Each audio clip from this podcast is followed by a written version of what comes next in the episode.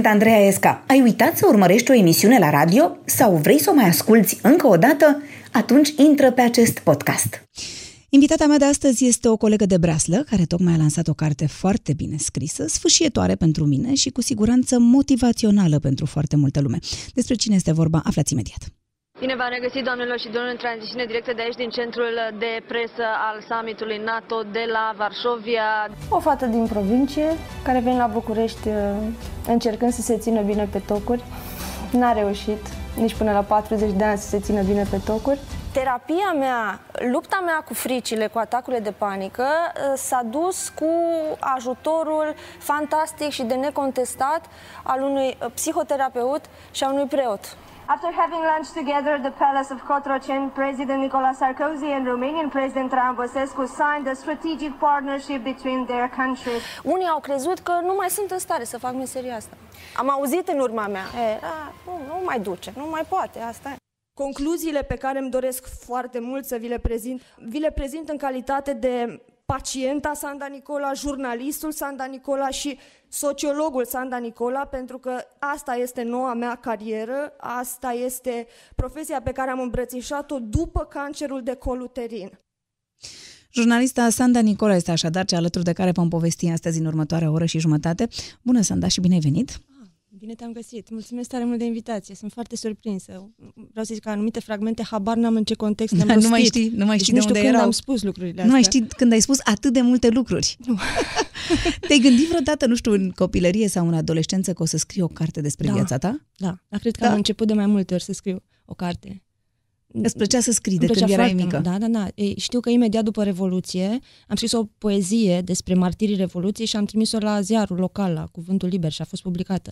Dar și când erai în liceu, nu? În școală scriai. Da, scriam Adică ai la, cochetat la, întotdeauna la cu noduri și scrisul. semne. Da, era revista liceului nostru, Colegiul Național Mhm. Decebal din Deva.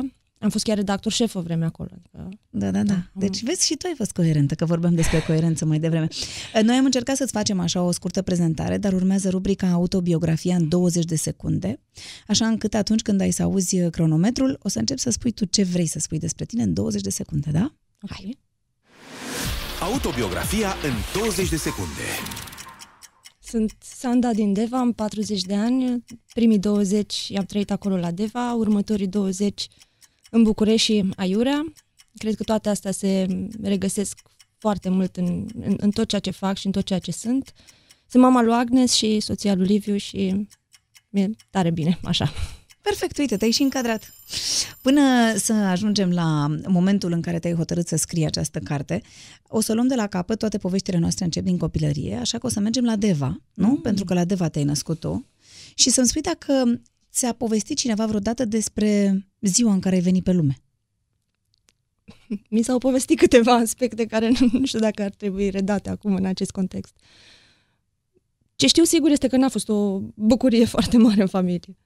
A- Asta știu sigur din, din copilărie. Din poveștile bunicii, ale surorii mele, n-a fost un eveniment așa foarte așteptat. Eram deja al treilea copil, um, posibilitățile financiare erau foarte Reduse. modeste Mhm. și e, nu m-a preocupat uh, extrem de mult de ce n-a fost uh, primită vestea că mama mai are o fată cu așa mare bucurie. Am, am luat-o ca atare. Dar Erau cre- mulți.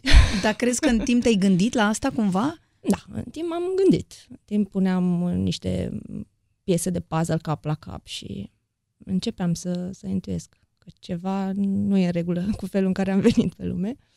Și mă rog, o să aflăm mai multe detalii pe parcursul uh, Faptul că discuției noastre. tatăl meu nu ținea minte Mhm. ziua în care m-am născut, asta cred că m-a, m-a intrigat până târziu, cred că aveam Dar deja... cum ți-ai dat seama că nu ține pentru minte? că mă suna, ziua mea este pe 6 februarie și mă suna pe 7, pe 8 februarie, s-a întâmplat să mă sune chiar și pe 6 martie.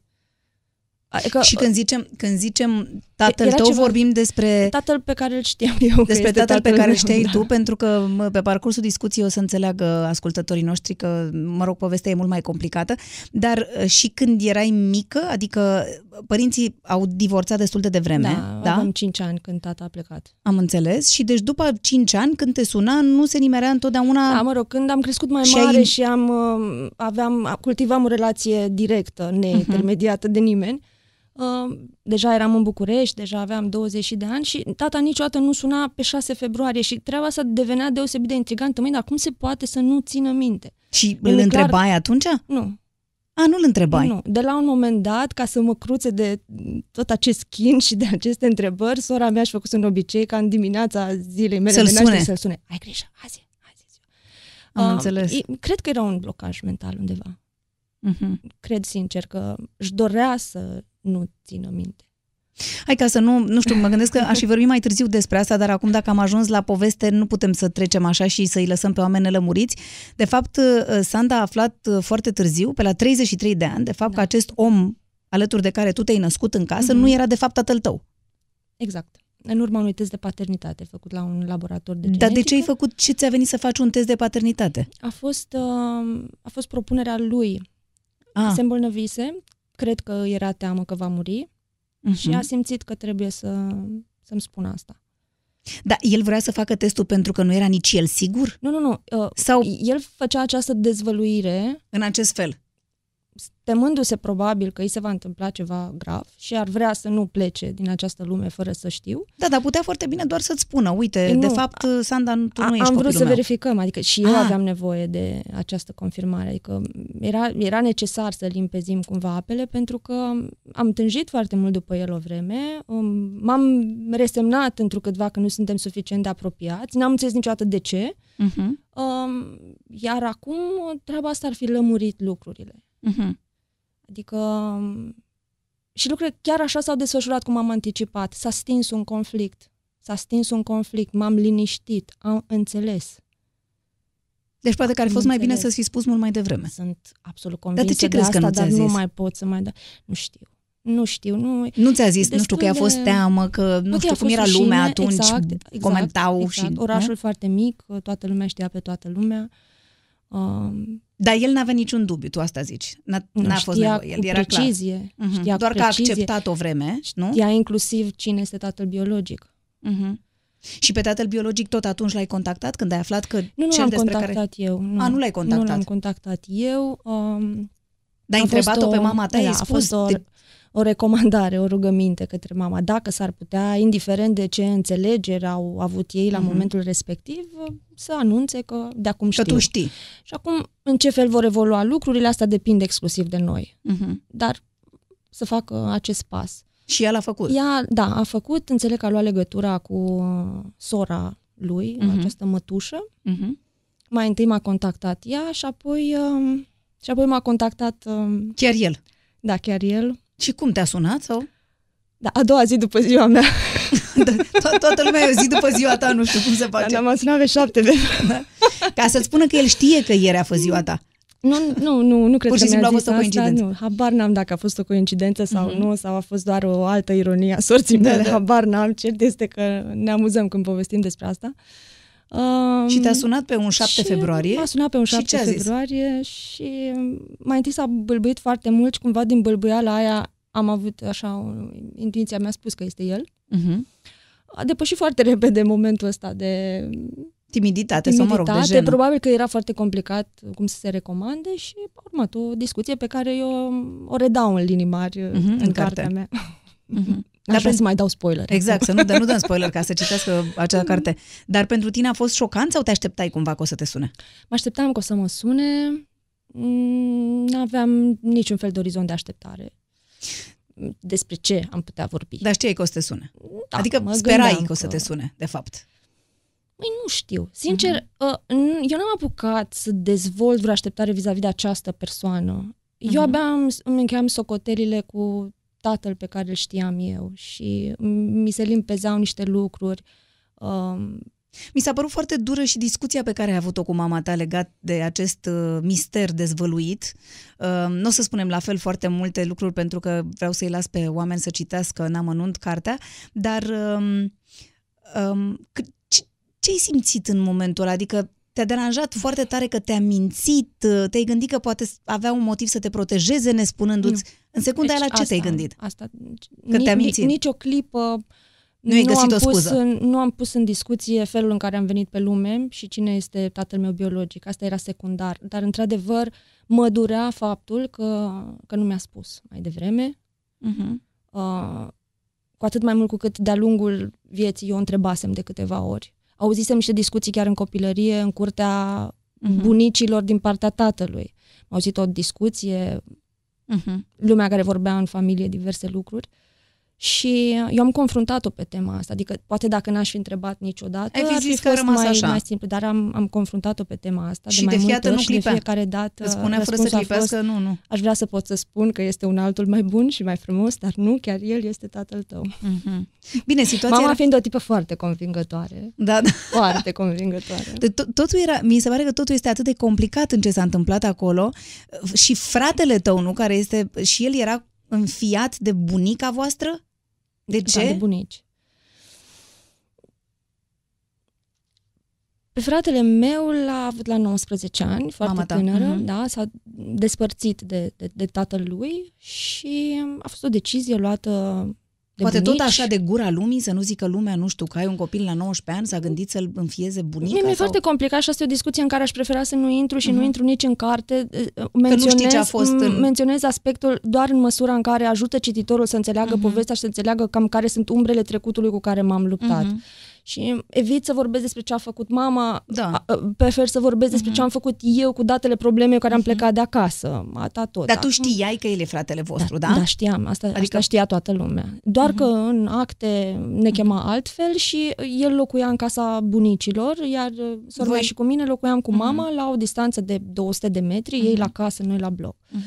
Um, sigur, din păcate, și zic din păcate pentru că eu cred că e aspectul care cumva ne-a înstrăinat un pic pe noi de el, pe el de noi, este că el a crescut după alte reguli. Normal, crescând într-o altă exact. casă. Cu bunicii, care bunicii, or, oricât ar fi de grozavi, la un moment dat au alte rigori, um, trăiau un pic mai bine din punct de vedere financiar decât noi, Uh-huh. aveau un soi de bunăstare, avea haine mai frumoase, dar noi aveam un tip de libertate uh, pe care ne oferea programul de muncă al maică mi știi. Ea lucra Dar de ce în bunicii, ture, bunicii o duceau mai bine decât voi? erau un pic mai Da? uh, organizați, Ah, uh, mhm, mhm. se Își trăia făceau mult din altfel. munca câmpului, Uh-huh. adică era un pic altfel. Deci el a fost crescut cumva mai sever, să zic, de bunici? Mai, mult mai strict. Ah, și m-aș fi aș- m-aș aștepta Mult să fi mai fost mai strict. răsfățat, că bunicii de obicei răsfață Răsfățat copiii, din nu? acest punct de vedere. Uh-huh. Mai bine îmbrăcat, mașină când a împlinit 18 ani, Mhm. dar uh, din alte puncte de vedere noi aveam mult mai multă libertate, m, pentru că nu se putea altfel. Mama lucra două, trei nopți pe săptămână, era în tură de noapte. Așa că Era erați... complicat să impui niște reguli, eram cam de capul nostru. Și ce făceați voi de capul vostru? Aveați și voi o gașcă la bloc? Erau copii mulți Da. în cartier da, acolo? foarte mulți. Da? da. Eram, Și vă jucați mult pe afară? Foarte mult. Foarte mult pe afară. Uite așa, când din mai deja eram la strand până Mhm. toamna târziu. Uh, dimineața când ne trezeam în vacanța de vară era acel ritual în care sora mea îmi punea în, uh, într-o plasă sticlele și borcanele care Mhm. puteau fi vândute și mă trimitea să le vând ca să vin cu banii de strand. Uh-huh. Și, eu Și de veneam banii cu, ăia mergeați la distracție. veneam cu banii de strand, în care ea își plătea bilet, eu nu îmi plăteam bilet pentru că eu intram cu o gașcă de copii mai mici printr-o spărtură prin gardul de la strand și mai Așa. economiseam banii ăia Exact. din suc. Da? Și um, Ce vă mai jucați? Ce, mă, ce era la modă pe vremea aia? Mm. În fața blocului? rațele și vânătorii, Mhm. uh-huh. ascunsa. Deci noi aveam niște invenții, niște jocuri foarte violente. Am, am crescut într-un mediu foarte violent, în primul rând verbal, verbal dar uneori și fizic. Uh, eram destul de agresiv, ne băteam foarte mult. Mhm. Ne băteam foarte, foarte mult. Jucam fotbal, strigam foarte mult. Uh-huh. Um, Dar așa dacă ar fi, nu știu, prima ta amintire cu ai tăi acasă, tu mică, o ai? Îți dai seama care e prima ta imagine, nu știu, pe care îți vine în minte când te gândești la tine mică? Mm. Este probabil că e un um, accident pe care l-am avut la trei ani și jumătate. Este un episod uh, relatat, cred, până în zilele noastre acolo în cartier, ca fiind cea mai grozavă întâmplare la care au asistat colegii Dar mei care de pentru tine n-a generație. fost chiar cea mai amuzantă. Uh, da, Mhm. eram afară și um, mă dădeam în leagă, noi spunem Mhm. pe hintă, deci Da, mă pe dădeam hintă. pe hintă. Două fete mai mari mă dădeau. Uh, Eu probabil spuneam că vreau mai tare, habar n-am exact cum am ajuns de Te-ai dat peste cap? a- atât de tare încât uh, m-am desprins și m-a proiectat în bloc, Ah, în fața wow. de bloc și am căzut pe ciment. Și? și secvența următoare este că sunt toți copiii îngroziți în jurul meu și o văd pe sora mea care încearcă să-și facă loc să mă adune de pe jos. Am avut fractură craniană, um, cel puțin jumătate de față zdrobită, nasul rupt, bărbia spartă, curgea sânge din tot capul, dar atenție, n-am avut nicio mână ruptă, n-am avut niciun deget Doamne. rupt, nu mi-am rupt niciun picior, doar capul a fost făcut țândări. Um, și e foarte interesant cum eu mi-amintesc foarte multe detalii, deși eram foarte mică. Să știi că am discutat inclusiv în terapie despre asta, dacă nu cumva mintea mea pune de la ea. Uh-huh. Pentru că eu țin minte că au ieșit afară tata în șosete și mama în capot. Și mă întreb de ce aș fi reținut aceste amănunte. Terapeuta îmi spune că e posibil ca de la înălțimea mea asta să fi văzut. Copil uh-huh. mic, întins pe jos, asta să fi văzut șosetele tatălui și capotul mamei. Și de aici încolo mi-amintesc că foarte multe lucruri din spital. Și e ciudat pentru că toată treaba asta extrem de violentă și de dură, pe care, cum spuneam, vecinii o povestesc în continuare îngroziți, cineva a fost atât de supărat pe ce pățisem încât a tăiat cu bonfire-ul acea că nu mai există. Am fost în cartier acum câțiva ani cu soțul meu să-i arăt unde am copilărit și am văzut în pământ uh, N-au rămas, da. cioturile, știi? Și chiar da, mi-au dat lacrimi pentru că mi-am amintit că Eugen, vecinul meu de vis-a-vis, a tăiat cu bonfire Tu îți dai seama cum sunt părinții de acum care sunt atenți la toate, nu știu, cele mai mici amănunte în parc, că nu știu cum face leagănul, că nu știu cum e toboganul, că nu știu ce și atunci copiii erau care mai de care pe unde se nimerea și uite că supraviețuiau. Dar ce interesant este că mi-am foarte multe lucruri faine despre perioada din spital. Mi-am făcut un prieten, era un asistent medical. Vezi, asta e vârsta. I-am făcut o poezioară, îi spuneam Dan de nus de nel codisă de Pursel uh-huh. și a fost atât de frumos pentru mine la 18 ani și ceva, după ce prezentam știri la ProTV Deva, uh-huh. să mă oprească cineva pe stradă. Și a zis, eu sunt Dan Dănuț. Ai avut cumva fractură craniană în 1981?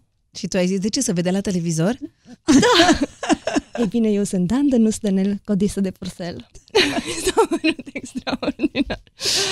La un moment dat uh, aveam colegă de salon, o doamnă foarte în vârstă, și um, asistenții, brancartierii, uh, soneria, să-i chem, uh-huh. era lângă patul meu și deci funcționa, funcționa chiar bine spitalul pe vremea da, aceea, din ce exact. povestești Oamenii erau drăguți și funcționau erau soneriile. Drăguți, da, și uh, ei cumva mi-au dat această sarcină foarte uh-huh. importantă, să o veghez pe bunii uh-huh. de alături și dacă mi se pare că are nevoie de ceva să sau se simte să sun. Și din acel moment am rămas așa. Bunii a clipit, să sunăm. Doamne! Veneau brancardieri, se întâmpla ceva. Hmm Bunii a tușit, să sunăm. Și după ce am Ți-a plăcut sunat... acțiunea mereu, vezi? Am sunat vreo 25 de ori până când a venit. Și după aia când bunii chiar a pățit ceva, tu ai sunat și nu a mai venit nimeni. Nu știu dacă s-a mai întâmplat, pentru că la mea a venit cineva și m-a luat cu tot cu pat și m-a dus într-un alt salon unde nu era sonerie. Doamne. Uh, la țară mergeai undeva la aveai, nu Mergeam știu, la Vașcău sau... din când uh-huh. în când, acolo de unde era tata. Uh-huh. Uh-huh. Și um, unde erau verișorii pe care îi adoram. Și acolo era și mai mare libertate. Și, și treaba asta, uh, iarăși e una extrem de intrigantă, uh, faptul că Iată, se dovedea că biologic eu nu sunt verișoara acestor oameni pe care îi ador, mi se părea straniu pentru că eram atât de bine conectată și mă simt și astăzi atât de apropiată de rudele de păi acolo. Da, ce, da, sunt atâția oameni care se simt mai pare... apropiați de niște prieteni decât de niște și rude. semănăm. Da. Adică... Și și asta cu semănatul, tu nu ai observat că poți să adopți un copil și după o vreme mm-hmm. seamănă cu tine? Adică mm-hmm. totul mm-hmm. e de, cred că e un schimb de energie, pur și simplu nu are legătură cu deci, una peste alta, eu față de județul Bihor, Vașcău, județul Bihor, uh-huh. mă simt foarte conectată și sunt rudele mele, adică indiferent ce a rezultat uh, la analize. de paternitate, dar ei sunt rudele mele și o să mă întorc acolo întotdeauna cu bucurie. Care, care este gustul care te poartă imediat în copilărie? Cozona cu mac. Mm, și miros? Ceva din sfera asta a da? pâinurilor, cozonac. De mâncare. Da, da, da. Eu, de exemplu, nu știu dacă miroasea... cu jumări. Tu știi ce sunt pogăcele cu jumări? Mm. Nu. Oh, ce sunt? Pe la da, dar nu știu. Niște chestii ungurești pe care bunica mea le face, așa. le făcea foarte, și care foarte ce bine. sunt, de fapt? Și care sunt așa niște pâinici, da. nu gogoși, nu e pâine, și chiar au bucățele de jumări, jumări înăuntru, sau cum prin da, compoziție, Coca. ceva, o chestie Aha. de patiserie foarte, foarte bună. Da, nu știu, dar sună bine. Adică, na, da, ca orice... Sună foarte gras. orice jumări. Sună gras. Sună colesterol mare. da, exact, sună colesterol. Doamne, cum te împăcai cu frații tăi? Erați gașcă așa ai voi? Uh, eu aveam de suferit pentru că erau foarte mari. Adică fratele meu cu 11 ani mai mare decât mine, sora mea cu 7. Uh-huh. Mhm. Ei aveau complexitățile lor mm. mai ales în liceu, așa, deja, eu eram o povară pentru ei, adică nu știau cum să scape de mine de cele mai multe Deci ori. e adevărat că sunt trei copii, că doi fac gașcă și unul rămâne... Cred că și diferența de vârstă. Ah, crezi că de la asta. A contat. Mhm. Uh-huh. Ce să stea fratele meu de vorbă cu mine, adică, na. Da, erau obligați să te luau și pe tine unde se duceau sau... Nu aveau încotro, mai ales beata soră mea n-avea încotro, adică am stat și am încercat să mă pun în pielea ei și să-mi imaginez că până la 18 ani când ea a plecat la facultate trebuie să împartă camera cu un țânc. Deci mi se pare îngrozitor. Ea n-a avut camera ei în adolescență, știi? Ceea ce eu am avut pentru că am scăpat de ea. Ea a Da, plecat la da, ai fost București, sigură. am rămas, pac, Nirvana pe pereți, Kurt Cobain, Bono, pf, super, excelent. Pe când ea n-a avut parte de treaba asta, pentru că ar fi vrut și ea să mai fumeze seara, să mai stea la o poveste, dar Trebuia eu să trebuia dea să un dorm exemplu și pentru că trebuia să fie aveam... un exemplu pentru Da, tine. deci a uh, cumplit. Mi se pare Dar cumplit. era un exemplu pentru tine? Adică te uitai la ea... Sora mea, da, nu, sora mea era centrul universului meu, adică... Și, și pe frate, pe fratele meu l-adoram pentru că era foarte mișto. Un tip Mhm. foarte mișto. Cred că jumătate dintre fetele din oraș erau îndrăgostite de el. Și era o foarte mare mândrie pentru mine când îmi spuneau pe "E, ești sora lui Tăvicu? Ce bine! Semăna? și chestia asta mă nobila așa sau. Când fratele meu ieșea cu bicicleta și zicea, îi plăcea să-mi spună Joel Go, știi, de la fotbalistul, Mhm, uh-huh, mhm, nu mai mhm, știu exact, mhm. la Da, da, da, Craiova sau fotbalist, unde da. era. Mhm. Și hai, Joel, că te fac o tură cu bicicleta. Puf, era excepțional. Dar sora mea avea cu totul alt rol, pentru că ea era cea mai implicată în educația mea, ea mă verifica la Adică era mai teme. mult decât mama pentru tine, mai mult decât o mamă Nu pentru tine, avea stătea mai cum. mult cu tine, Da, nu? era tot timpul. Ea era tot timpul, ea mergea de cele mai multe ori și la ședințele cu părinții, ea mă verifica la teme, la ea apelam dacă nu știam ceva, uh, mă mai caftea, mă mai pedepsea. Uh, Da, ca părinții. da, exact, exact. Păi hai să vedem ce povestește și ea despre tine. Ia. Fata când era mică, era dusă scurt, prețoasă, îi ziceam Giolgău, juca fotbal cu băieții în fața blocului, când era mică, mică. Mhm. Și bătăioasă. Și pe urmă mai spre adolescență? Spre adolescență s-a, s-a dezvoltat în adolescentă frumoasă și rebelă, care umbla cu plovăre lălâi și cu mânecile, să nu-i se vadă mâinile, uh, în blugi, nu, tot în blugi, în bocani, rocăriță, rebelă. V-ați împăcat bine dintotdeauna? Nu, noi ne-am împăcat bine dintotdeauna, doar că fiind o diferență foarte mare între noi, uh, de câte ori voiam să plec eu undeva, ziceam, stai eu și pe sorota cu tine. Ah. Sau nu, îți dai seama că nu aveam să nu o iau, dar uh, era cam mică totuși. Dar după aia ne-am împăcat bine, da. Spune-mi, te rog, ai, ai citit cartea? Da, da. Am început-o în uh, troleu de la serviciu spre casă, am râs, am plâns în troleu, îmi curgeau lacrimile, dar nu mi-a dat-o, deci am citit-o doar când a fost gata, tipărită, A, am da? citit cartea ca ce cititor. Ah, dar spune-mi, te rog, tu știai sau, nu știu, bănuiai de toate fricile astea ale ei, complexe ale ei pe care le-a trăit de-a lungul tinereții, să zic?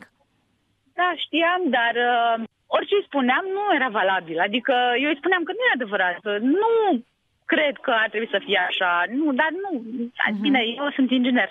Uh-huh. Nu prea pot să ajut un om care are probleme pe partea asta. Când era mică și era foarte sensibilă, îi spuneam ești bleagă, o să te faci în picioare, fii mai bătăioasă, fii mai fiptă, uh, nu te lăsa, Mhm. știi? Deci am crezut că așa se va trăi. Se pare că nu a fost rețeta bună și că metoda mea clasică integrează cauză-efect nu a funcționat. Dacă tu ai descrie-o pe Sanda acum cuiva, te întâlnești cu cineva și întreabă cum e sora ta, tu cum ai descrie-o? Echilibrată, înfinită. Și un mesaj pe care ai vrea să îl transmiți? O iubesc. Că iubesc! Că iubesc! Știi că eu știu foarte bine pe sora ta. Știu. Pentru că era în clasă și pe urmă a fost și la facultate. A stat în aceeași cameră la cămin cu o foarte bună prietenă de-a mea. Și mi-amintesc când a apărut o prima dată la, la televizor, că prietena mea din Deva m-a sunat și mi-a zis știi, știi cine e Santa Nicola? Cine? E sora Amaliei. Dar tu știi că eu te-am întâlnit? Da? Când Atunci? eram foarte mică? Da? Nu, uite, asta nu știu. Într-o La Deva? seară de vară? Da? Mhm, Oi O căutam venit pe la- sora mea Da? și mă gândeam unde ar putea fi și am, La mers, Dana. am mers la Dana, da. Și, Și eram și eu era acolo. da. Și Da. aveai un păr foarte lung, Da, foarte aveam lung, un păr lung. foarte lung, e adevărat. Și era și mai frumoasă decât te descriau ele. Ele povesteau foarte mult despre tine. Da? Foarte. E, se, uite, se îmi pare hrăneau bine. așa cu... cu, cu toate bucuriile tale, cu tot ce făceai tu prin București. Da. Era un ra- Radio 3 uh-huh. și mm, erau tot felul de emisiuni despre viața licenilor din București uh-huh. și cred că era, erai secretarul TC la Da, ceva, la da, nu știu, da, sigur da, am, da. am, am ascultat obligatoriu. Da, n-aveați ce să faceți. N-aveam, tu trebuia Da. în casă, toată lumea, șt, liniște. Iar eu mi-aduc aminte că Andreea. ele erau foarte bune la școală. Da. Și eu le admiram că erau, Înspăimântător. doamne, știau atâta matematică că mi se făcea frică, pur și Fizică, simplu. Adică iar te sora înțeleg, la fizică te înțeleg și era, pe tine. Era la naționala de fizică, iar eu eram praf și aveam același profesor. Asta în e. momentul în care mă identifică în clasă ca fiind uh, sora sormii, se așteaptă că din nou va da lovitura cu încă un copil genial. Iar eu tocesc un an de zile și reușesc să-l păcălesc pe om, ca știi, până când îmi pun o întrebare ceva absolut elementar, ceva, nu știu, legat de Joule, legat de Newton, de... Și? Și Uh-oh. mă blochez, omul își dă seama că nu prea gândesc, că am tocit toate graficele alea și atunci a fost dezamăgirea aia a profesorului Pănescu în momentul în care spune tu, soră cu Amalia? Tu ești soră cu tufa de Veneția, Sando. Dar vezi, vezi cum sunt copiii, că pentru unii poate n-ar fi însemnat nimic. Și pentru un copil sensibil poate să însemne foarte mult să spună așa nu m-a ceva. demolat. Nu știu, nu știu știi? cumva eu am fost conștientă că am cu totul și cu totul alte calități. Adică, ai un alt drum. Da, mie îmi plăcea să merg la sărbări școlare, să învăț cât un monolog de 11 stof- strofe la 10 ani. Păi să știi că și fetele erau Oh. foarte mândre de tine după aia și tot timpul spuneau, ei totdeauna i-a plăcut să scrie și să asta și uite ce Da. bine e, uite ce bine a ajuns Sanda.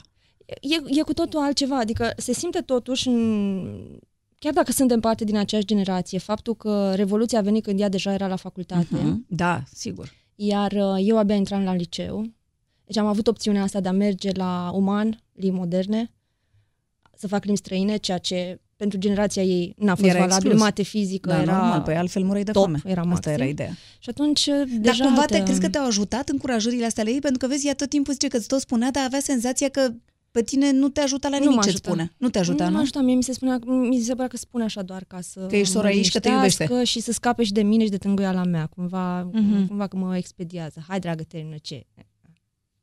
Dar, cum să spun, n-aș uh, mă învinovăți Mhm. eu. Fiecare le avea pe ale ei. Ea avea deja o familie, avea un copil de crescut. Probabil că problemele mele păreau foarte mici. Da, da, da. Și până la o anumită vârstă, nu știu în ce măsură eram eu capabilă să exprim ceea ce simt, ceea ce mi se întâmplă. Adică, Dar crezi că ai învățat ceva important de la ea sau de la ai tăi? Foarte sau mult. Adică simți, Foarte uite, mult. poți să zici asta, sunt sigură că de acolo. Deci eu mă uit la familia mea și știu că a fost baza de antrenament optimă pentru tot ce a urmat în viața mea. Sunt absolut recunoscătoare pentru maniera în care relaționez cu oameni din toate straturile sociale, cu faptul că mm, nu mă sperie atât de ușor, nu mă sperie multe lucruri. Ce, ce să, doamne iartă-mă, să te mai sperie după ce ai trecut prin atâtea așa de repede? E bine, e bine. Am moștenit foarte multe lucruri foarte faine de la fiecare în parte. Iar uh, faptul că am avut-o pe sora mea reper uh, a fost foarte important. Pentru Te-a că, motivat, crezi, Da, nu? și îmi plăcea foarte mult gașca ei Uh-huh. um, și vedeam la ei faptul că poți să înveți foarte bine, dar în același timp să Te distrezi. foarte Da. mult. Erau, Wow. chiar erau o gașcă Deșteptate. wild. Deșteptate. Și erau super deștepți, într-adevăr. Și în ciuda faptului că noi stăteam undeva la periferie, într-un apartament foarte mic, uh, confort 2, uh, nedecomandat, uh, veneau prietenii sormii, oameni din lumea bună a orașului și veneau acolo să învețe cu sormea. Și tu și te n-avea ajutau, nimeni nicio problemă cu te ajutau treaba și pe asta. tine, Ah, da, mă colegii, ajut- nu știu, la meditații, la... Adică să mai te învețe pe la astea, matematică, fizică, ce așa? Nu cred că mai aveau pe cine. nu mai aveau pe cine deja. Era, eram o cauză pierdută din punctul ăsta de vedere.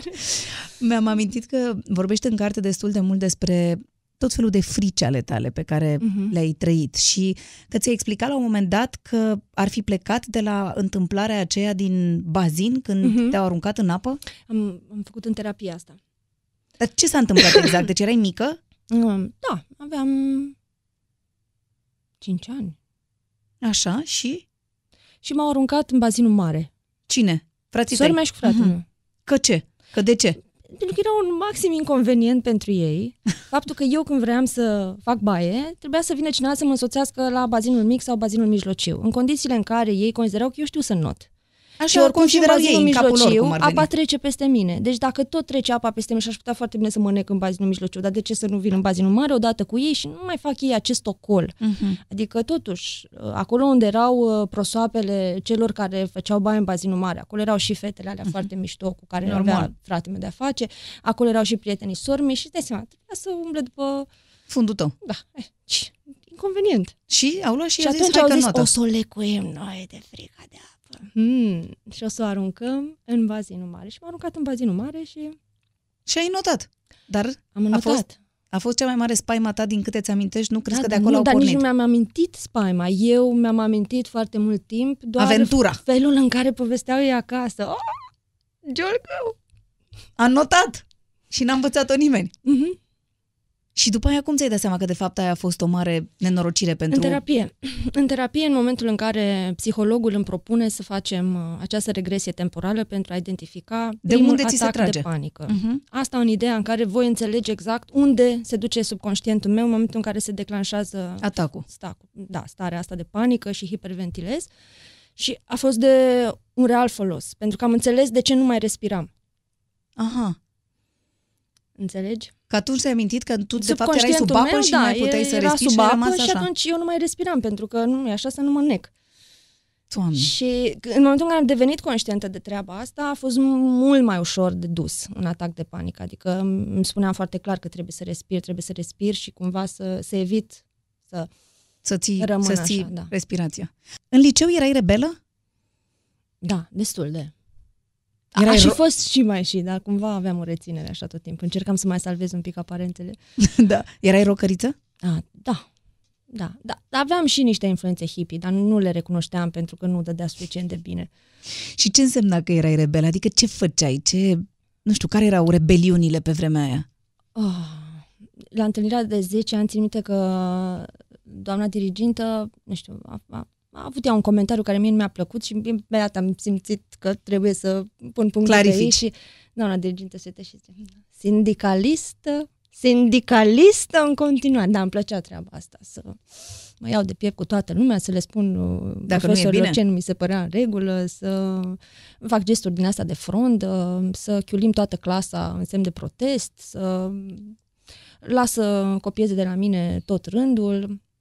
Apropo de asta, ținte la un moment dat un, uh, un test în care îmi pleacă jumătate de foaie, deci termin patru pagini Mhm. uh-huh. continue și pleacă o jumătate de lucrare, pleacă prin clasă să copieze și termin și vreau să ies și nu se găsea jumătate Oh, de lucrare. Doamne.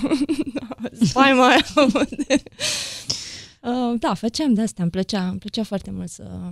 Plecai și de acasă? Făceai din astea să disparți de acasă? Nu știu, să... A, nu, când am dispărut, am dispărut de tot. Ah, Adică, da, când A, am și plecat, când s-a am plecat întâmplat de asta? tot. Când ai plecat? Um, în clasa 12 Mm. A, Da. nu terminase liceul. Nu, nu, nu. Și? Încotro ai luat-o? Um, prima dată am plecat la televiziune, că n-aveam de să mă... Și am plecat de Sigur, acasă exista la și, televiziune. opțiunea, exista și opțiunea să merg la, la bunici, dar era foarte aproape și știam că nu o să țină, adică Mm. nu am cum să rămân acolo. Um, și am mers la, la televiziune, da, la serviciu, cum ar veni, că Mhm. lucram deja la televiziune, la 3 TVD. Um, după care m-am mutat în, uh, într-un internat. Te-ai mutat într-un internat tot Da. acolo, tot undeva? Da, da, da, în internatul liceului pedagogic. Pentru că liceul la care învățam eu nu avea internat. Dar de ce? Adică ce ți se părea că o să fie mai bine dacă ești la internat?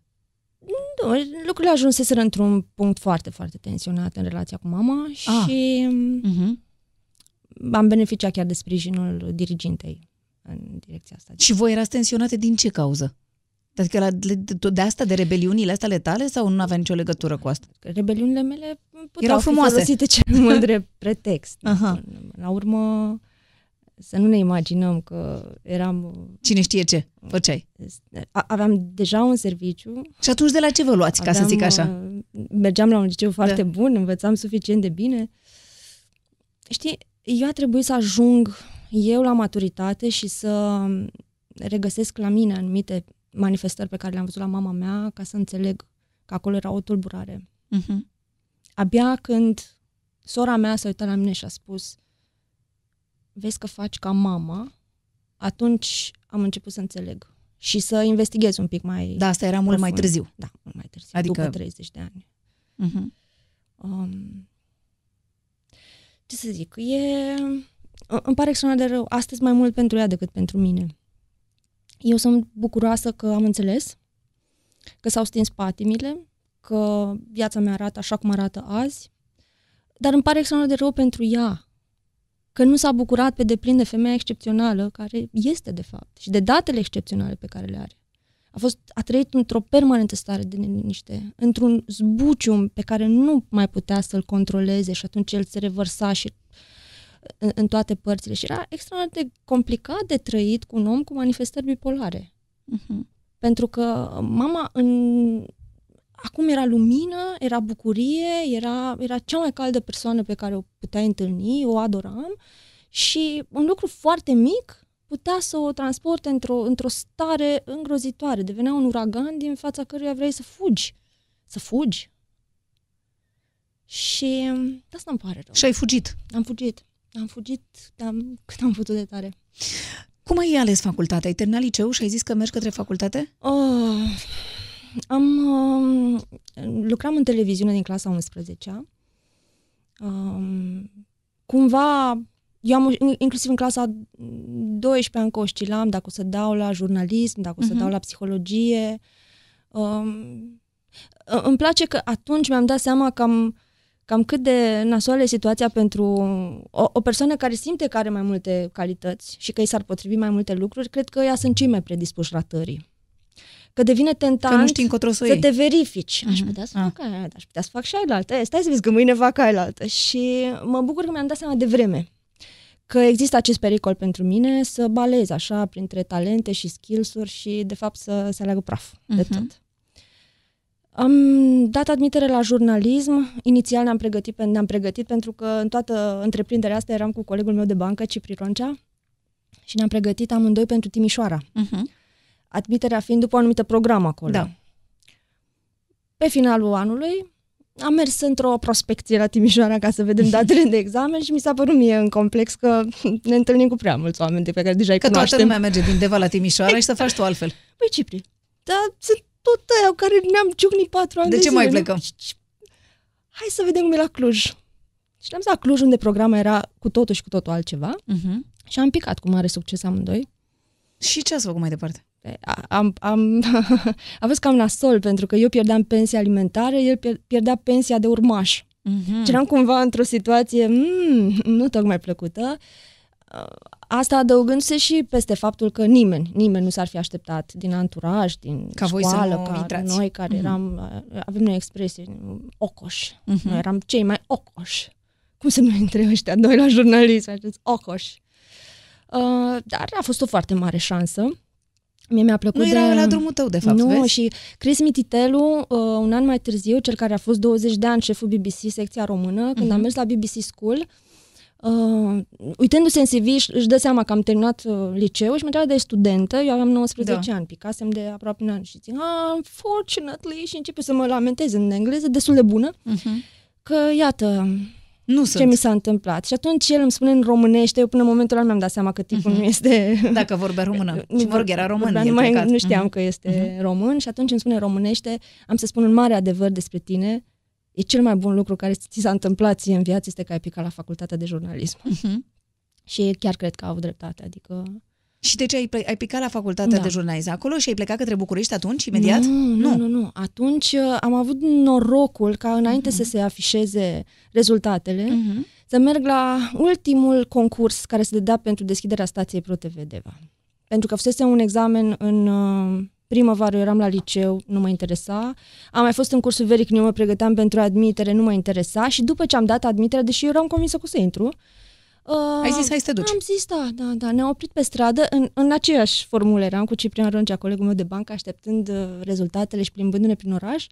Ne întâlnim cu Răzvi Popa, care lucra la Radio Deva și la Radio Deva se organizau toate testele astea, Castingurile. da, toate castingurile și ne oprește pe stradă și, băi, fraierilor, băi, fraierilor, de ce nu veniți la concurs la Protea? Haide, bă, lasă-ne că noi la Cluj, că, băi, fraierilor, terminați că ăștia dau concursuri în continuu și încă n-au găsit și voi sunteți ăia care cât de cât... Deci noi aveam experiență în fața camerei, aveam un accent îngrozitor, dar eram deja de un an și ceva pe sticlă. Deci făcusem deja o serie de prostii încât puteam să stăm cât de cât relaxați în fața camerei și știam un pic Mhm. șmecheria asta. Și ai început la ProTV Hai Deva. să mergem Să fiți- la, Mhm. la concursul ăsta. Și am mers la concursul ăsta, erau vreo 400 de oameni. Am fost selecționați 12. Din ăștia 12 am rămas 5 și din 5 am rămas uh, Elena la Sconici cu mine. Uh-huh. Da, și am pe urmă început. câte vreme ai fost la ProTV? Nu foarte mult. Nu foarte mult pentru că am cedat repede. A- a- Am fost în două reprize. A fost câteva luni, Uh-huh. m-am pierdut cu firea repede, co- confundam mult lucrurile. A- Aici cumva este marele meu regret. Um, faptul că nu știam să mă raportez la autoritate, faptul că îmi confundam șefii cu părinții sau cu profesorii de la școală, adică nu știam să mă raportez în, într-o negociere de salariu. Habar n-aveam ce trebuie să fac. Dar ce crezi că există poate acum? Dar crezi că pe vremea aia era cineva care putea să facă asta? Nu cred. Nu știu, habar Că toată n-am. lumea era așa. Nu știu, aveam 18 ani, eu locuiam într-o chirie pe care cu foarte mare greutate mi-o plăteam. Um, Mă simțeam extrem de vulnerabilă. Acceptam mai mult decât Puteai îmi duce. convenea Uh-huh. și la un moment dat Ai obosit. cedam, îmi luam catrafusele și mă căram, Aha. înjurând și destul Și de înjurând. urât. Înjurând și înjurând. Da, adică recunosc acolo în carte că asta a fost foarte mult timp, nu știu, trăsătura care mi-a, dat, mi-a creat cele mai mari probleme. Era că um, tăceam și înghițeam foarte mult și, Și într-o că zi răpufneai? explodam disproporționat și era cam complicat să ne mai împăcăm pentru că făceam atât, Nu lăsai loc de atât- împăcare. Atât de urât. Așa, deci ai terminat cu ProTV, ai fost la ProTV, ai terminat cu perioada ProTV și Nu, prima perioadă. prima perioadă ProTV, Da. așa, Și m-am dus la un radio în Orăștie. Așa. Ce să faci și tu? Te-ai dus la un radio în Orăștie, da? Prieten, da. Și după radio din Orăștie? Și am stat un pic la radio în Orăștie, după care habar n-am, uite, informația asta nu mai țin minte. De unde am avut-o? Că m, se primesc aplicații pentru BBC School. Uh-huh. Și am trimis, nu știu, ceva, țin minte, pe fax cu 15 minute înainte de Să se a încheia termine termenul ora. limită. Da, Mhm. da, da, da. Și am venit la București, la BBC School, radio, Uh-huh. Foarte îndrăgostit de radio, mi-a plăcut enorm. Dar nu și de București. Ah, nu! A fost șocant asta, venirea în București? Mi-era foarte frică să traversez. Să, Deci, știi, să țin știi că minte te înțeleg perfect, pentru că intersecția eu de la Vatra prima Luminoasă. dată în viața mea când m-am dus la Deva, mi s-a părut ceva incredibil că nu era nici o mașină Acum și, sunt. doamne, era, nu știu, un autobuz sau ceva Local care, la șase. așa, care trecea o dată Unul. pe oră sau nu știu Mhm, da. ceva. De la gară spre cartierele de pe deal. Doamne, iar prietena mea avea o mașină pe care o ținea în garaj, cred Da. că era doar așa ca să zică oamenii că ai mașină, că nu te duceai nicăieri. Era un Asta semn de duceau la bunăstare, țară da. sau poate undeva. Nu Da, era da, da. nimeni pe stradă, deci te înțeleg perfect. Așa, și după ce ai învățat să traversezi, ce te mai speria? Nu știu, nu, nu, nu mă simțeam în stare să rămân. Și țin minte că a fost, eu am fost colegă cu Călin Hera, Mhm. Da, da. uh, care era editorul, cred că, știrilor ProTV de Da, da, da, seară, de da, la da, da. 23. Ne-a și dus într-o excursie cu clasa pe acolo. Am fost colegă cu Anita Vlădilă. Da. Uh, Anita este și astea acum, sunt să nume știi, la... foarte grele Anita în, este în și acum, să știi, televiziune. la jurnalul meu de la ora Și- 19, Anita. Deci acești oameni îmi spuneau, copilul, nu te mai întoarce la Deva. Tu poți să rămâi în București. Dar ce, care era presiunea? Ți era frică de ce? De oameni? De ce ți se părea? Adică ce ți se părea nu mă simțeam în neprietenos? stare. Dar de Nu- ce? Nu știu. N-am o explicație. Cred că undeva mi-a rămas pe creier că am lăsat lucruri nerezolvate acolo care mă vor urmări. Mhm. Și... Și după aia, la un moment dat, chiar te-ai întors, nu? M-am întors. De la BBC School m-am întors și m-am întors așa foarte sigură pe mine. Se deschisese între timp și Pro FM Hunedoara, care era așa, și am spus vreau la Pro FM. Că știți, eu am terminat BBC School și a treia și ce calificativ și, Și? ce de-astea. Și Alexandru Câmpean, Dumnezeu să-l odihnească, Mhm. mi-a spus, n-am nevoie de tine la radio. Am nevoie de tine la TV. Vrei la televizor? Bine, nu? Băști. Oh, ok. Și te-ai Pleca întors Elena, la TV. pleca Elena la Sconi într-un concediu și chiar Aveau îi ardea nevoie. foarte tare. Cineva trebuia să prezinte știrile în perioada aia. Și am rămas. Am, Și? Ai rămas o vreme. Mai departe? Și mai departe, um, Andrei uh, Ioica, bunul meu prieten care mă coafa și mă aranja uh, să semăn cât mai mult cu tine. Asta era modelul? Da, Așa? versiunea foarte aeriană și brunetă și cu niște sprâncene îngrozitoare. Eram eu. Așa? Ce a zis? Uh, s-a deschis Prima TV și am văzut un anunț la televizor că este concurs de prezentatori. Da? Când? Mâine. Și te-ai Mâine? urcat în tren și ai plecat la Da, București. mâine. Ok. Eu cred că ar trebui să mergi. Mhm, bine. Și am plecat. Și ai venit la București? Da, și am venit la concurs la Prima TV. Și l-ai luat? Da, și a fost cel mai ușor lucru care mi-a ieșit în viață și nu o să-mi explic niciodată cum. Adică, știi, sunt, eu am fost tot timpul uh, proactivă și reactivă în același uh-huh. timp și cumva tot timpul în gardă, pregătită să dau înapoi. Da, și mă când mi duc, se dar... întâmplă, și chiar și acum, chiar și acum realizez că mi se întâmplă lucruri bune și nu știu să reacționez la bine. Uh-huh. Sunt atât de setată să dau înapoi încât, wow, mi-a vorbit frumos? Nu, trebuie să urmeze ceva. Urmează ceva, va fi un dar, va fi un dar. Da, dar Nu știu. uite că te duci la psihoterapie și asta nu poate să te învețe și chestia asta? Am avut un drum lung, poate ne Întreb și eu, ocupăm nu știu, că și nu mă cu- pricep, dar zic așa, trebuie să te învețe cumva să Da. faci și asta, nu? Așa, Probabil. și zi mai departe. Ce ai făcut? Deci ai venit, ai așa, la Da. prima și ai început Am să... venit la Te, Prima adică te-ai început și- să te concentrezi foarte tare pe carieră, nu? Măi, eram concentrată. Eu am fost foarte con- conștientă de treaba asta, că Mhm. este un super cadou pe care mi-l face viața și singura șansă prin care pot să mă salt din condiția în care nu-mi plăcea. Uh-huh. Adică, na, ce, îmi doream mai mult de la viață, asta e clar. Da. mai mult de atât. Și na, a, îmi doream foarte mult la știri, deși oamenii ăștia m-au pus la un matinal și aveam 20 de ani și prezentam o emisiune de 3 ore cu actorul Tiberiu Păun, 3 ore la o televiziune națională la Dar tu vrei 20 de știri. ani și eu vreau la știri. Ceea ce s-a și, cum să spun, dovedit Dar, mai târziu uh, că de fapt erai pentru asta. Cu și că asta îți obstinație, plăcea. adică eram, uh, nu știu, probabil că vreau să fiu luat în serios, habar n-am. Să De fie ce? acțiune mai multă. Da. Și un apetit pentru dramă pe care acum ți-am, spun în carte, mi se pare de dreptul patologic. O atracție pentru morbid, pentru subiecte foarte grele. Lucruri foarte care mă răscoleau, Profunde. Uh-huh. uh, pe care le țineam foarte bine sub control în, în fața camerei și mă prăbușam apoi acasă. Știi că m- mai, a fost, mi s-a părut interesant cum spui tu în carte că cele două transmisii de, ale tale, de la Vatican și de la Mhm. uh, din Liban, nu? Mhm. Uh, care te-au făcut, de fapt, te-au apropiat și de Dumnezeu. Mhm. Adică, uite, tot de undeva asta din le-am și partea scris. profesională Da, te-a făcut să te gândești da, categoric. la ceva ce avea să te nu, schimbe din punct de vedere meseria personal. mi-a dat tot. Meseria mi-a dat tot. Mi-a deschis Dar și tu mintea. i-ai dat tot ei. Da, a fost un schimb reciproc avantajos fără îndoială. Fără îndoială. Deși am, am făcut greșeala să cred că nu e așa și că am dat mai mult decât am primit, dar uh, finalmente suntem chit. Te-ai și măritat între timp? La ce vârstă te-ai măritat? Te-ai măritat repede? Da, Prima dată. la 21. Dar ce grab aveai? Îmi plăcea foarte mult de soacră mea. Da. păi trebuia să te prietenești cu soacră ta și atât. Da, n-am știut. nici, nici, și, și băiatul era simpatic. Da, da, da. Uh, nu, Era tot un coleg? Da, da, era producătorul știrilor din sport. Uh-huh. Da. Și uh, a fost o dragoste de asta așa de tinerețe? Era- Adică te-ai îndrăgostit? În trei te-ai... săptămâni ne-am căsătorit. Ah, ah O deci nebunie. chiar erai pe Da, fugă. o nebunie foarte chiar erai frumoasă, pe fugă. adică... Am înțeles. Nu, dar nu l-am grăbit eu, adică a Nu, fost... nu, nu, uh, așa ați simțit. Da, așa am simțit și nu ne-a oprit nimeni și ni s-a părut uh, foarte fain. Și, Și pe urmă de ce s-a terminat? am știut să ducem.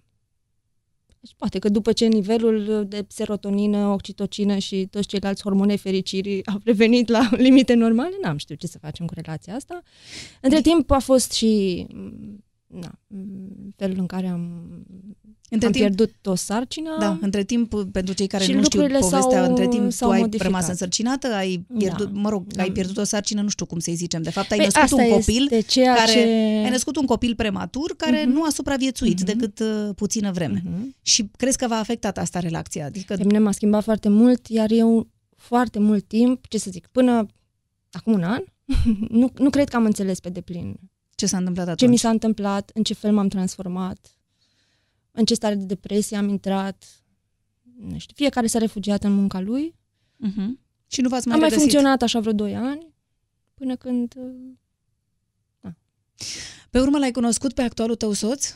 La nu, o mai vreme târziu, distanță? Mai, mai târziu. Dar spune a fost înainte sau după toată uh, aventura, noua aventură prin care ai trecut atunci când ai descoperit că ai un cancer de coluterin? Pe Liviu l-am Îl cunoșteai deja? cunoscut în uh, iulie la Londra, după atacul terorist. Uh-huh. El era jurnalist? El era corespondent Este- evenimentul zilei Da. acolo, eu eram de la Realitatea TV trimis acolo. Uh-huh. Este foarte fain că noi, deși la București lucram în aceeași clădire, nu ne-am întâlnit niciodată la București. Uh-huh. El mă știa de la televizor, eu știam semnătura din ziar și facem V-ați întâlnit la cunoștință la, Londra? stația King's Cross.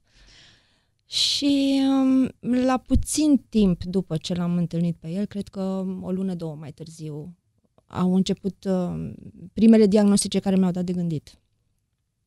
Și Încă nu erați împreună, erați nu, doar... nu, n-am fost prieteni. împreună încă vreo 2 ani. Dar ți-a fost alături când au început toate aceste probleme de Mai sănătate? mult sau mai ca un puțin, prieten? mai mult sau mai Mhm. puțin, că nu eram chiar atât de apropiați din prima. Adică mocnea acolo un potențial de idilă pe care eu încercam să-l înăbuș.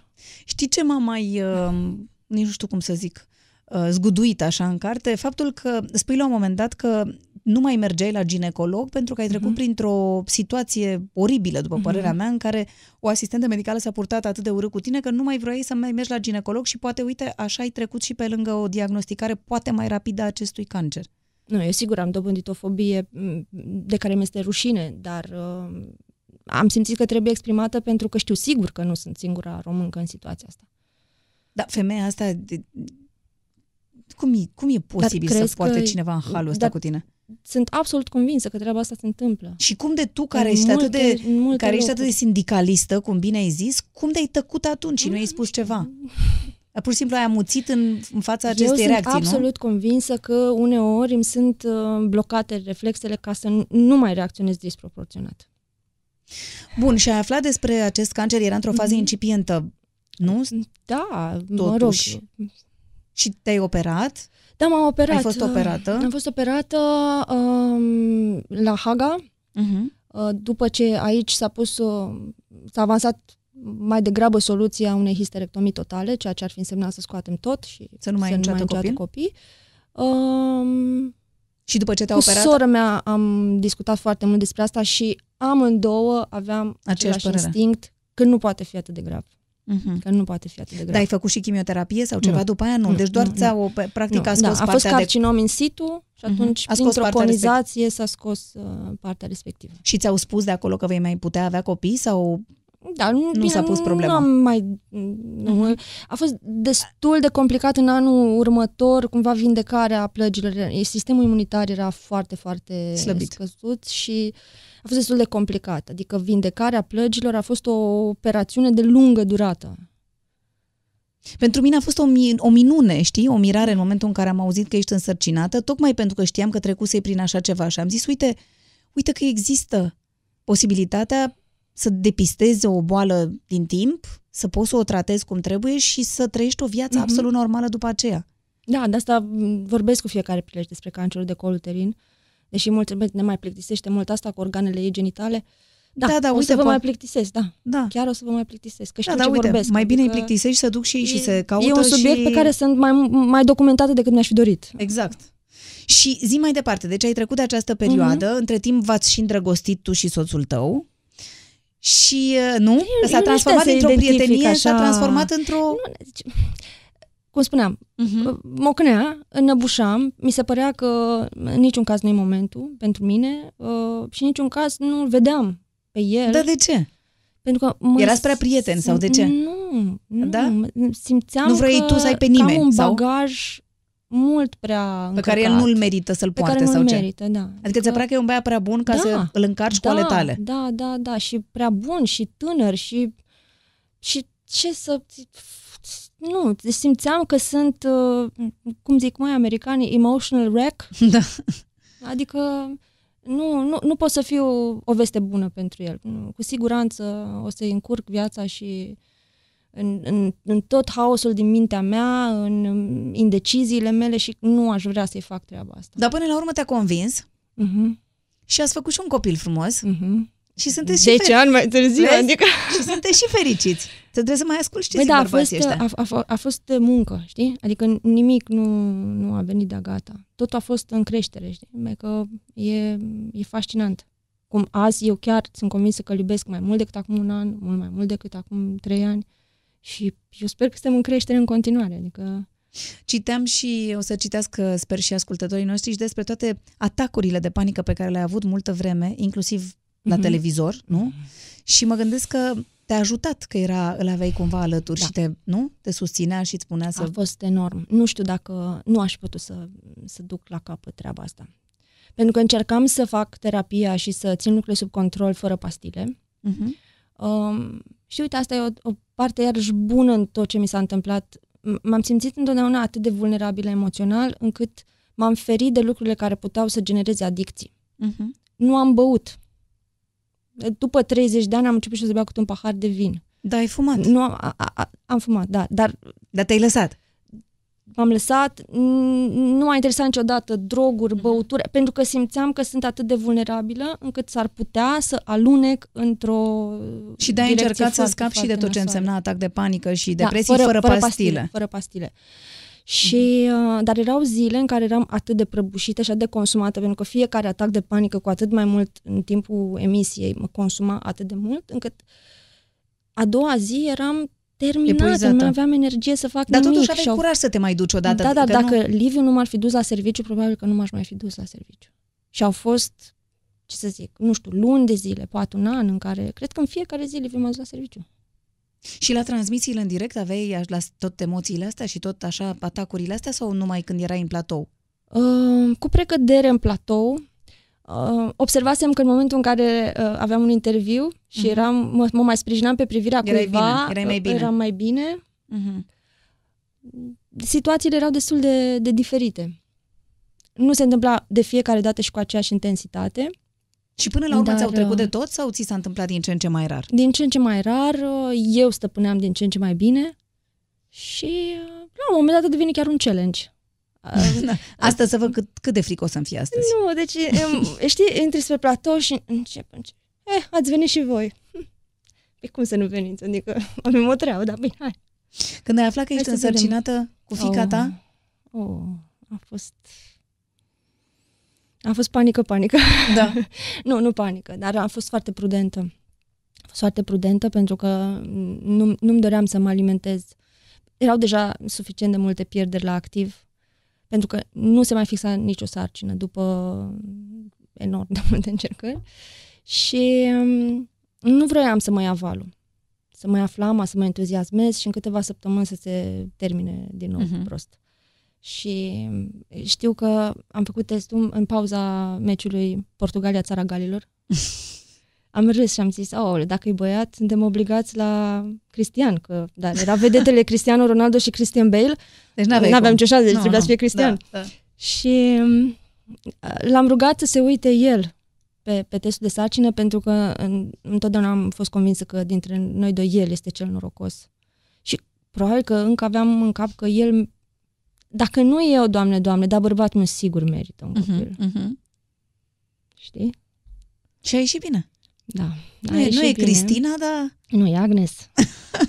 e Agnes. Poate era vreo suporteriță Agnes. Cât are Agnes acum, deci? Un an și două luni. Mm, super.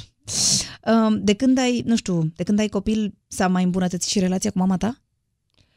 uh, ea era deja așezată într-un, uh-huh. într-un cadru, uh, cum se spun... Adică mă gândesc, nu știu, te duci cu cea mică la ea, vă vedeți, uh, simți că ai putea să o lași cu ea, botez, nu știu, zic și eu. A fost la botez, a fost toată uh-huh. familia, da. a fost și tata. Uh-huh. Um, a fost și tata... Da, tata tata care nu e tata, dar așa, rămâne tata. Așa, da? Cu celălalt legătură? Nu. A, nu. Deci până la urmă doar ai descoperit și aia a fost. Nu s-a am avut câteva nu, n-a continuat Am avut relația. câteva vorbiri telefonice care nu, chiar nu făceau bine. Mm-hmm. Nu. Am înțeles. Nu, nu, cel puțin până acum nu am considerat necesar să investesc în această relație. Da, acum ai frici pentru cea mică? Că mă gândesc că acum intervin, nu știu, fricile unei mm. mame, știi? Știi care a fost, cred, cel mai fericit moment din viața mea de până acum? A fost când uh, am plecat la începutul februarie, înainte de aniversarea mea de 40 de ani, am plecat la Florența și uh-huh. eram în avion uh-huh. și nu aveam atac de panică și eram și cu copilul în brațe. Ura! Ceva Ai... ce nu mai credeam, știi? Nu mai credeam că eu o să zbor fără să-mi fie frică și nu mai credeam că o să am copil, știi? Și am zis, wow! Deci, deci mi s-a părut că Dumnezeu mi-a făcut cu ochiul, știi? Gata, acum, Hai. E, acum e timpul tău. Te gândești să mai faci un copil? Mi-aș dori. Te dori, Foarte nu? mult mi-aș dori, da. Dar să te întorci o la TV? Încerc. Te mai gândești? Mă gândesc, dar... Nu poți să zici acum că bați din picior, adică spun, nu. abia aștept anul, sau... Anul ăsta nu. Anul ăsta nu. Uh, cinci luni am lucrat la carte. Uh-huh. Am așa, în capul meu lucrurile sunt așezate. Cinci luni am lucrat la carte, acum lucrez pentru carte, să o promovez și la un moment dat uh, nu Când o să se termine acestea, o să că va lucra și cartea pentru mine. nu știu. Nu știu când o să mă întorc și la ce o să mă întorc. Mie mi-e limpede că trebuie să mă reinventez. Nu voi mai putea face ceea ce am făcut. Nu voi mai pleca pe coclauri la patentate. Nu o să mai cobor prin canale. Nu o să mai fac lucrurile pe care Deși le-am făcut. Deși îți plăcea foarte mult să faci asta. asta. Adică asta da. era viața ta. Da, dar nu pot să-mi imaginez că aș lipsi de acasă atât timp sau că mă duc cu bună știință în locuri în care ar putea să mi se întâmple ceva. Acum așa văd lucrurile. Când ai hotărât să scrii această carte, se numește Carte de Identitate uh-huh. pentru cei care merg în librării să o caute, um, care ai vrut să fie mesajul ei? Deci la, de la ce am pornit și la ce am ajuns este o cale atât de mm. lungă. Am avut o discuție prin toamnă cu Adriana Muraru, care este fondatoarea Storia Books. Da, Adriana o dezertoare este, din televiziune. Da, este... Păi, nu poți să știi dacă nu o să dezerte și tu, deci nu te, nu te agăța de ea încă. Adriana Muraru este, este colega noastră, da, și ea este și, uh, ea are editura Storia Books, acolo unde a apărut uh, cartea Sandei. Așa, deci vorbeai și, cu Adriana? Da, cu ea și cu soțul meu și discutam despre scrie o carte și a tipărit la ea. Ea până, până la mine a, a, a scos a doar autor străin. Autor străin uh-huh. și eram primul autor român. Ok, despre ce să fie cartea? Um, eu mi-am dorit să vorbesc despre experiențele prin care am trecut, dar nu eram foarte hotărâtă dacă o să mi le asum ca fiind experiențele mele sau o să le voi un personaj pune fictiv. în cârca unor uh-huh. personaje fictive care fac tot fel de trăzi noi. Uh, finalmente, soțul meu a fost cel care a zis, dar tu chiar ai vrea să ai impact sau ce? Uh-huh. Scrii ca să ce? Ca să treci la CV? Că ești autoare? Sau chiar vrei să ai Înveți și ceea ce faci? Din... Păi, atunci, uh-huh. cu nume și prenume, îți asumi ce pui acolo. Ok. Uh, credeam că voi vorbi despre complexe într-o cheie simpatică. Credeam că voi vorbi despre atacuri de panică la modul ăsta, cum să zic, aproape științific, că mă voi autoironiza foarte mult și ce carte simpatică și ce o să râdă Dacă toată ai început să scrii, te-a apucat un atac de panică. Mai și când am început să scriu, dar știi că n-am început cu un prolog, cu astea mm-hmm. sau așezat în... Eu am scris mai întâi capitolul despre credință. Mm-hmm.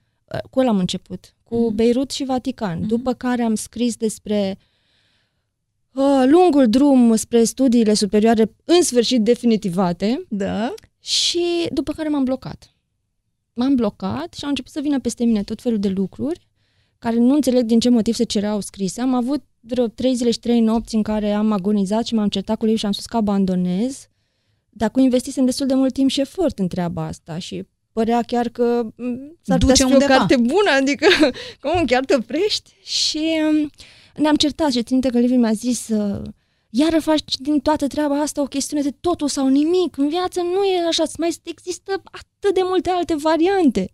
Nu trebuie să livrezi chiar totul. Păi de atunci eu nu pot altfel. Tu nu înțelegi că aș fi o impostoare dacă n-aș spune lucrurile alea?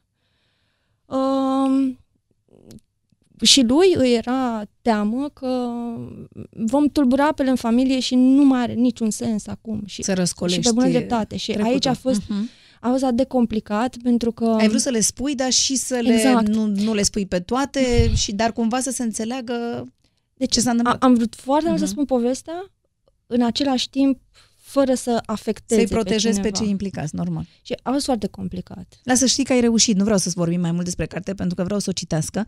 Um, am să o pun, însă am să te pun să o ascult pe Adriana Moraru, pentru că am vorbit și cu ea să o întreb ce a fost în capul ei de ți-a editat cartea. Numele Sande a fost uh, primul care mi-a venit în minte în momentul în care am început să mă gândesc tot mai serios să, să public un autor român. Știam că scrie foarte bine și uh, Sanda mi-a spus că vrea de mult să scrie ceva și că crede că acum are starea necesară pentru asta. Ce-ți place cel mai mult din carte? Care crezi că e mesajul cărții? Îmi plac multe lucruri din carte. Îmi place faptul că a avut curajul să vorbească deschis despre lucruri pe care suntem învățați de mici că trebuie să le ascundem, pentru că ni se spune de mici că ceea ce contează este ce crede lumea despre noi și atunci nu ne expunem uh, problemele și vulnerabilitățile de teamă că vom fi judecați. Unul dintre primele lucruri pe care le-am spus după ce a citit-o, pe lângă faptul că mi-a plăcut foarte mult, a fost acela că mm, a fost ca și când aș fi citit o carte despre mine că am bifat aproape toate complexele, toate nesiguranțele și că am trăit toate anxietățile despre care vorbește în această carte. Dar dincolo de faptul că ne putem regăsi mulți dintre noi în uh, complexele și în traumele despre care vorbește Sanda, mi se pare important faptul că ea arată în carte că poți atinge un echilibru în viață doar dacă încetezi să te victimizezi, doar dacă încetezi să mai dai vina pe ceilalți uh-huh. și, bun, e foarte adevărat că nu e un drum ușor.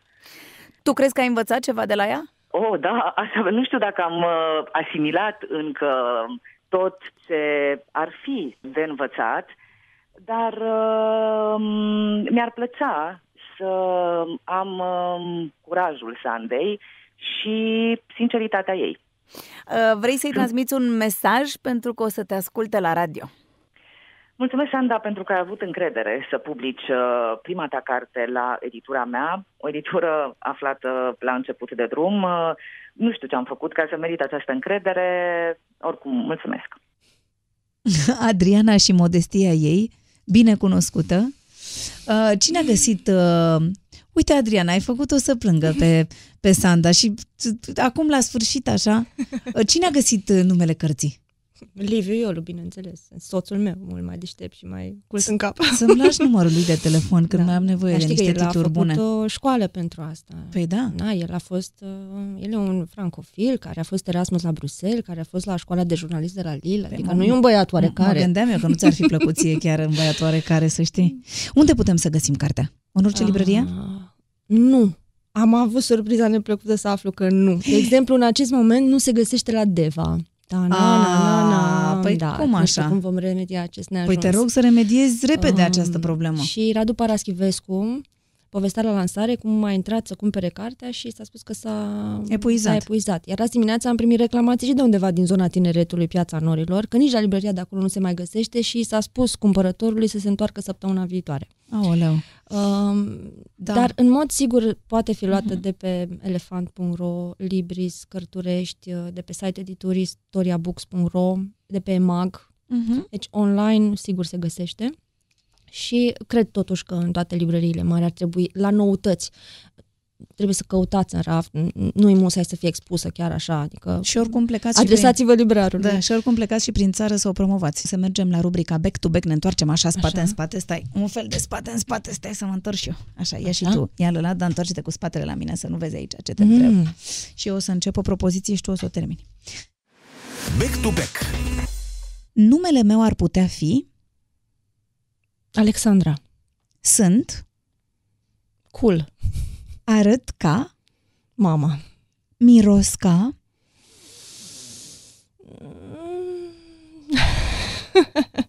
Era să zic un brand și miros ca o seară de toamnă. Mă simt ca um, ca și când uh, am scăpat. Fac un zgomot de? Vor mașină uneori. Am un gust de? Budincă cu spanac. Cea mai recentă realizare a mea a fost? Carte de identitate. Aș fi perfectă dacă? Dacă nu mi-aș mai dori să fiu perfectă. Mi-e rușine de... Mm, nu mai mi-e rușine de nimic. Aș mânca oricând. Iaurt? Pentru bani aș face... Aș scrie, aș vorbi, aș cânta. Nu iubesc deloc? Oamenii ăștia foarte, foarte închipuiți. Viața este? Da, o aventură. Gata! Hai să ne întoarcem pentru că vorbim despre viață și zici că e o aventură, care crezi tu că e cea mai importantă lecție pe care ți-a dat-o viața? Da, pe exact asta, căutarea identității. Uh-huh. Cu determinarea, cât de mult contează ADN-ul, cât de mult contează educația, cât de mult contează mediul în care ai crescut. Dar jurnalismul, care, care e cea mai importantă lecție pe care ți l-a dat? Că în meseria asta, dacă o faci cu drag și cu interes, ești, ești într-o permanentă evoluție. N-ai cum mâine să fii la fel ca și astăzi. Și fiecare dimineață, asta mi-a plăcut tot timpul ca reporter, că habar n-aveam ce subiect o să-mi aducă ziua aia. Și de fiecare dată când poate, poate uneori chiar nu eram în stare să mă adun și să plec la treabă și mi se părea, nu, nu aveam, păi da, știi, eu mă simt foarte nasol azi și sunt cu un nivel de energie foarte scăzut și nu mi-e bine, dar știi că s-ar putea pe la orele prânzului să se întâmple ceva și ceva ăla să schimbe foarte mult în viața mea și în parcursul meu. Adică întotdeauna am, am plecat dimineața la serviciu cu această miză, că azi În așteptarea s-ar adrenalinei. putea întâmpla ceva care o să-mi schimbe viața într-un mare fel sau o să am parte de o întâlnire care o să mă îmbogățească sau o să cunosc pe cineva care o să-mi spune ceva și ceva ăla să fie aha, O să însemne ceva pentru tine. da. Și Cât- așa a fost de multe ori. Cât de activă ești pe rețelele de socializare? Mm, Ai am fost, și, conte, am fost și Facebook, mai Instagram, activă, nu știu. dar uh, sunt destul de activă. Da, am, am un cont de Facebook, de Instagram, Mhm. Twitter. Pe Twitter nu, nu prea sunt activă și nu știu de, de ce nu m-am prietenit Nu deloc a cu prins Twitter-ul. foarte tare Twitter în România, să Nu. știi. Um, așa din, uh, cum să zic, din vacanța ta de maternitate, cum se vede România la televizor? Oh. E un moment clar de derută și un, un clivaj între, între generații și starea asta de neîncredere care se manifestă absolut pe toate palierele societății noastre nu poate să aducă nimic bun.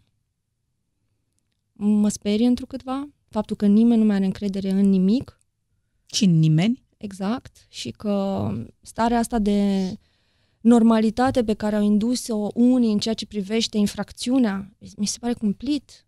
Mi se pare cumplit că în atât de multe case din România este ok să minți, este ok să furi, este de dorit să fii șmecher.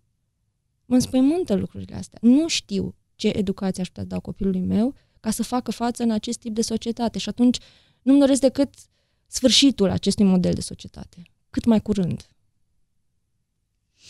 Hai să mergem la următoarea rubrică, 10 întrebări esențiale. 10 întrebări esențiale. Ce ai face dacă ai câștiga un milion de euro? Oare o să vină ziua în care nu o să am datorii? Păi uite, dacă ai câștiga un milion, poate că le-ai... Mi-ar stinge datoriile, Mi-ar stinge asta sigur, datoriile. sigur. Dar nu de un milion de euro, Păi eu ce adică zic? nu aveam cum. Stingi Adică, datoriile. adică probabil am în Costa Rica dacă aveam datorii de un milion de euro, nu. Aș stinge datoriile, aș încerca să-mi fac un rost. Un rost al meu, ceva. Ce înseamnă asta un rost al tău? Ceva care să funcționeze, nu știu, să nu mai depinde statutul de angajat al cuiva, Mhm. să pot să fac lucrurile din, din pasiune și Dar din... să-ți și placă. Da, Adică asta e. Exact, deci un, un rost al meu. Uh-huh. Când te uiți în oglindă, ce-ți spui? Um, că sunt mult, mult mai mișto la 40 de ani decât la 20. Te-ai reținut vreodată poliția? În sensul de a mă reține la secție? Da. Da, Da? în Franța. Aoleu, ce Da. făcuse? Am fost la locul uh, potrivit din punctul de vedere al jurnalistului, nepotrivit din punctul de vedere al polițistului francez. Era în toamna lui 2005 când uh, în suburbiile Parisului erau niște violențe și incendiau uh, mașini. Uh-huh. Uh, Și te-au luat și pe tine la secție să spui de ce și m-am erai acolo. nimerit uh, într-un loc în care uh, niște băieți foarte veseli preparau cocktailurile Molotov cu care urmau să atace următorul obiectiv. Uh, iar polițiștii au crezut că aveam informații despre Uh-huh. și Te-au a luat la fost foarte secție. simpatic. A fost foarte simpatic momentul. Am, am scăpat până la urmă. Până la urmă chiar echipa, echipajul de poliție ne-a dus La unde filmare. A, da, exact, la filmare și după care ne-au dus direct la hotel și ne-au închis acolo și au zis gata. Atât. Povestește, Sanda povestește și alte a- asemenea întâmplări în cartea ei apropo de, de profesie și sunt sigură că o să vă facă plăcere să le citiți. Um, care este cea mai cunoscută persoană din agenda ta de telefon? Tu acum. Sex dimineața sau seara? Acum nu- nu sunt așa mofturoasă. Care este defectul de care ți-ar plăcea să scapi? Oh, și că încă e o listă destul de lungă. Hai, alege unul.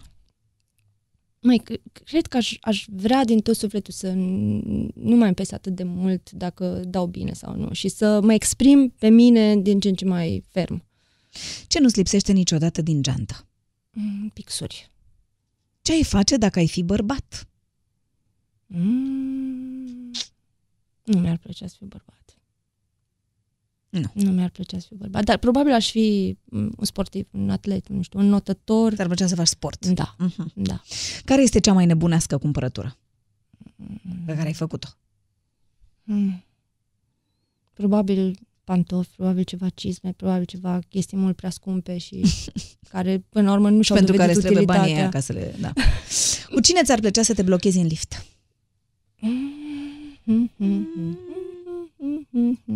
Păi eu aș vrea să mă mai întâlnesc o dată, nu neapărat în lift, dar aș vrea să mă mai întâlnesc o dată cu domnul Ion Caramitru. Mhm. Mhm. Bine. Păi, Serios, pentru că am făcut un interviu și în care e exact din seria momentelor pe care pe, pentru care m-am trezit în fiecare da. dimineață, știi? Și mi-a spus niște lucruri omul ăla care pu, mi-a ridicat o perdea de pe și aș vrea să mă întâlnești să-i zic. Mulțumesc! mulțumesc. Am mhm. rezolvat o problemă. Sanda, eu îți mulțumesc foarte mult eu pentru mulțumesc. că ai venit la emisiune. Îți doresc succes în continuare și multă fericire. Sper că v-ați simțit bine alături de noi, iar dacă vreți să descoperiți și alți oameni minunați, trebuie doar să-i căutați pe acest podcast.